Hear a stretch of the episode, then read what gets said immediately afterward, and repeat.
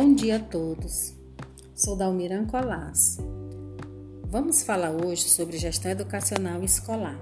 A disciplina de gestão educacional traz na sua ementa uma visão histórica da gestão, bem como as concepções e práticas de gestão educacional escolar como atividade social, seus impactos na cultura e em contextos educativos, contribuindo muito para as nossas pesquisas e projetos de dissertação. Abordarei aqui o tema avaliação, que contempla a linha de pesquisa Gestão Educacional Escolar.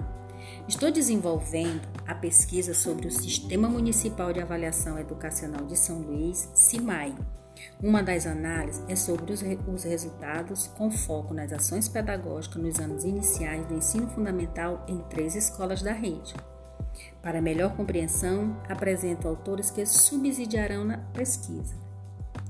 Dialogamos com vários autores, dentre eles Cipriano Luquezzi, com avaliação da aprendizagem, Moacir Gadotti, com pensamento pedagógico brasileiro, Jussara Hoffman, com pontos e contrapontos do pensar ao agir, e como viés é a avaliação externa, temos Freitas, que traz, um dia, que traz uma definição de avaliação educacional, envolvendo a avaliação externa como um instrumento de acompanhamento global de redes de ensino.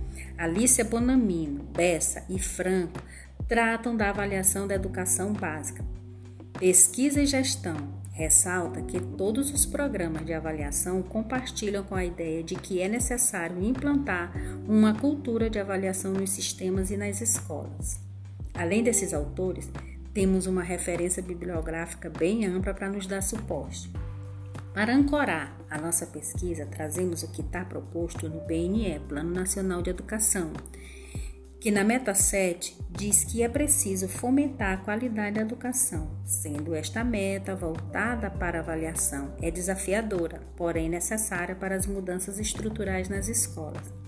Alinhado ao PNE, temos o PME, Plano Municipal de Educação de São Luís para o decênio de 2015 a 2024. A estratégia 27 da Meta 2 descreve a implantação e implementação de um sistema institucional e de aprendizagem da rede pública municipal de ensino.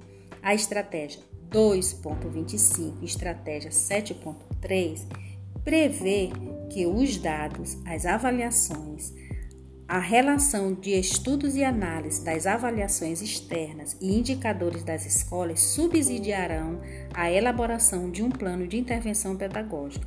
Portanto, no ano de 2017 foi implantado em São Luís o CIMAI.